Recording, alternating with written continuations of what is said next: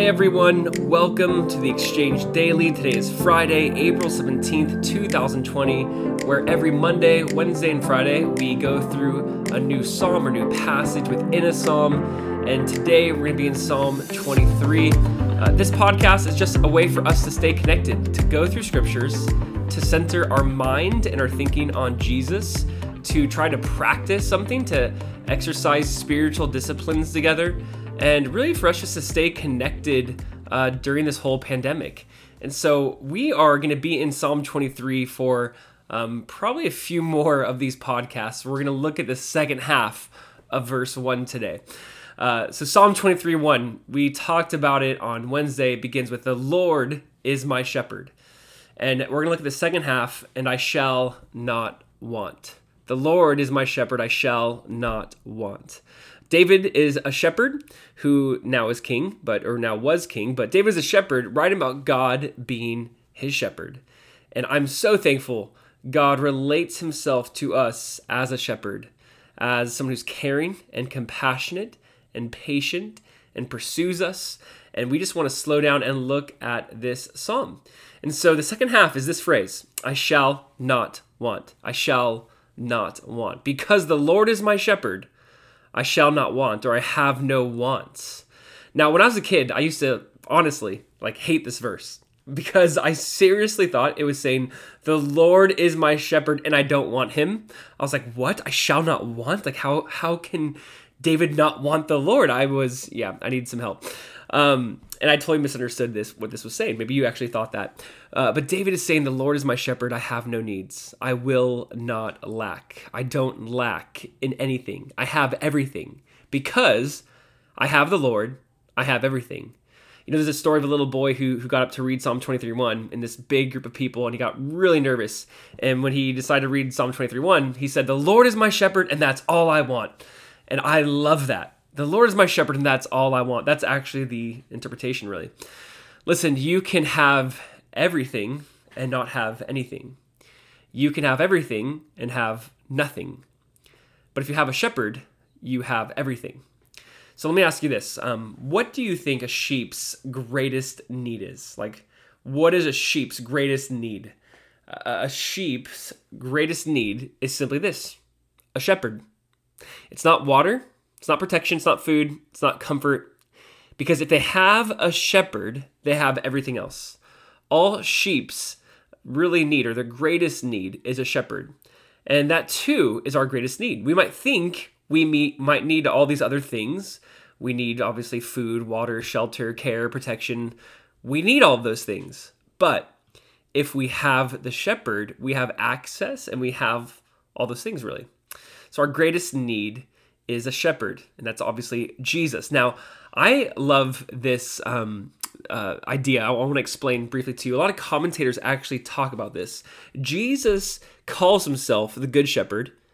Uh, the book of Hebrews in chapter 13 calls him the Great Shepherd.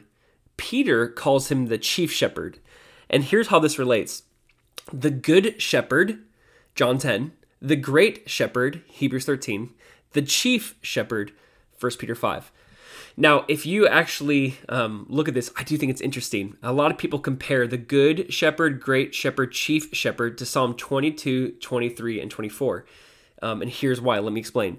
Jesus called himself the Good Shepherd. We're going to read that passage in a second. The Good Shepherd who lays down his life for the sheep. That's Psalm 22.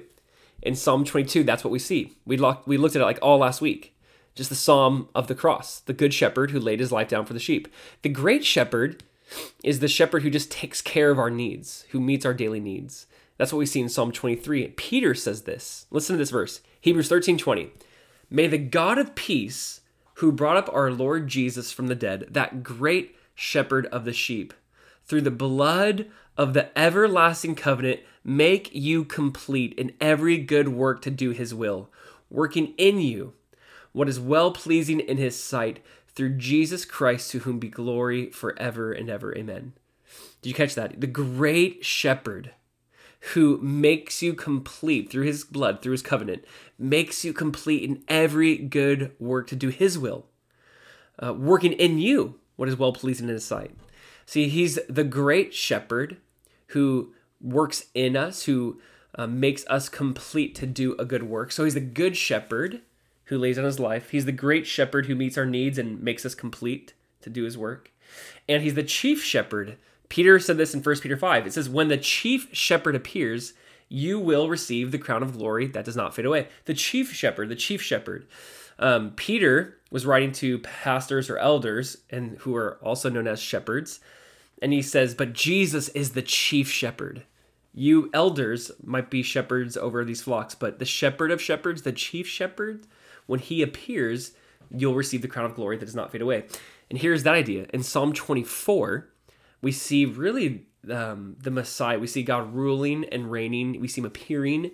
We see him on the throne. And we'll so we'll even look at Psalm 24 um, after all this is over. But think about that: the Good Shepherd, Psalm 22; the Great Shepherd, Psalm 23; and the Chief Shepherd, uh, Psalm 24. The Good Great Chief so interesting to me. Now, uh, I want to look at when Jesus specifically calls himself the shepherd, because David says, "The Lord is my shepherd; I shall not want. I have no needs. I have I have no lack. I have everything I need." So, let's listen to what Jesus says in uh, John 10. Really, we'll look at verse 11. We'll start there. Jesus simply says, "I am." One of his "I am" statements. One of the seven "I am" statements. I am the Good Shepherd. The Good Shepherd lays down his life for the sheep. He who is a hired hand and not a shepherd, who does not own the sheep, sees the wolf coming and leaves, and the sheep uh, and leaves the sheep and flees. And the wolf snatches them and scatters them. He flees because he's a hired hand and cares nothing for the sheep. I am the good shepherd. I know my own, and am known. Uh, my own know me. Just as the Father knows me, and I know the Father, and I lay down my life for the sheep, and I have other sheep that are not of this fold, I must bring them also, and they will listen to my voice. So there will be one flock, one shepherd. Wow. Jesus is the good shepherd. He says, My sheep know my voice. They know me. I know them. Speaking to the Jews, I have sheep who are not of the flock, not of this flock, really the Gentile nations, the Gentile world's us. He says, We'll be one flock. It's not this distinction between, well, there's Jew and Gentile, maybe that they were making then. You're either Jewish and you're live by the kosher lifestyle or you're not. It's there's gonna be one flock, one shepherd. I mean, what amazing, even really that's a prophecy, how we see that fulfilled in the church and the death and resurrection of Jesus, and how there's neither Jew nor Greek, and Paul gets into that in Galatians and Ephesians, and I just love that idea. But here's the idea Jesus is the shepherd, He is the good shepherd. He's claiming to be deity in that, He's claiming to be everything, He's claiming to be the one who meets our needs. Why is He the good shepherd? He said, Because He laid down His life for the sheep. Jesus did not just risk His life for the sheep, but He gave His life for the sheep. How did He do this? The unthinkable happened. Jesus, who is a shepherd, listen to this. The Bible gives both analogies. Jesus, who is a shepherd, became a sheep and he was slain as a sheep. John the Baptist said, Behold, the Lamb of God who takes away the sin of the world. Jesus is the shepherd who became a sheep. And we're told when Jesus stood before the Pharisees, it, it said, as a lamb, he stood before them. He was silent. Like Isaiah 53 7. We, we studied this for like Good Friday. Uh, he opened, says, Yet he opened not his mouth. He was led as a lamb to the slaughter. He opened not his mouth. The perfect, innocent, spotless lamb. He could not save uh, the, sh- the, the sheep, in a sense, us, and his own life at the same time. He couldn't save both at the same time. He's a shepherd who became the lamb. He laid down his life for me as the shepherd and the sheep. So God became a man. The shepherd became a spotless, perfect lamb without blemish. Listen to this. Revelation 7 says, For the lamb, the lamb is in the midst of the throne, will be their shepherd. The lamb, listen to that. The lamb will be their shepherd and he will guide them to the springs of living water, and God will wipe away every tear from their eyes. Revelation 7:17. The lamb in the midst of the throne will be their shepherd. The lamb is the shepherd. Unbelievable. The lamb is the shepherd. The shepherd became the lamb, and the lamb became the shepherd. I mean, there's just these constant analogies. So it's not a coincidence to me that Psalm 23 is preceded by Psalm 22, that Psalm of the cross, the psalm where we looked at last week, My God, my God, why have you forsaken me? It's no coincidence that Psalm 22 comes before Psalm 23, that the Messiah gives his life before he's really called the shepherd, before he can be called the good shepherd. Now, um, not only do not only does he lay down his life for the sheep, um, But he says, I, I have sheep not of this flock, not of this fold. If it wasn't for Jesus, I don't think we would have any right to Psalm 23, but Jesus makes Psalm 23 available to us. So listen, here's the idea. The Lord is my shepherd, I shall not want. If you have a shepherd, you ha- shepherd, you have it all. I mean, that is our greatest need. So here's the idea. I shall not want. I shall not lack. I have everything I need. Um, there's a verse that Paul says in Romans that I think speaks of this. It's Romans 8. It says, What then shall we say? If God is for us, who can be against us? He who did not spare his own son, but delivered him up for us all, how shall he not with him also freely give us all things? Do we really think that God will withhold something we need? Like that's the idea. Do you really think God will withhold something we need? Look at his son.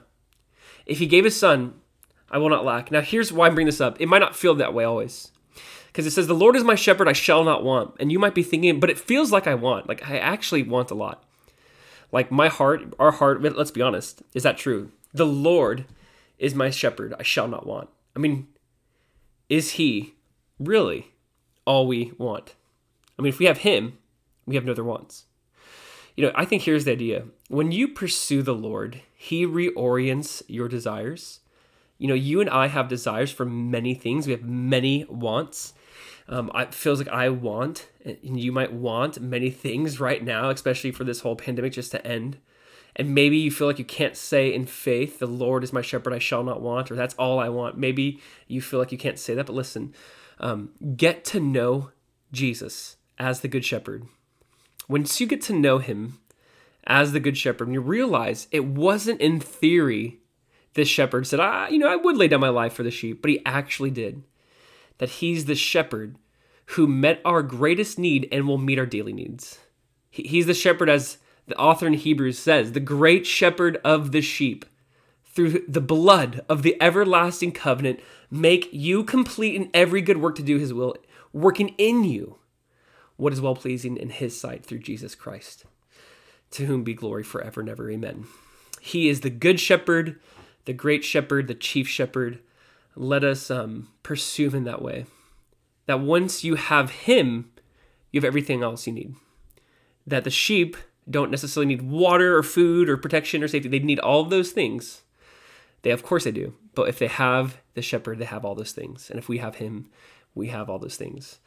Um, church, right now, during this crazy time, you have a good shepherd who laid down his life and a great shepherd who meets our daily needs. And the chief shepherd will appear and he will rule and reign. He's the good, great, and chief shepherd. Let us just meditate on him, think on him, pursue him.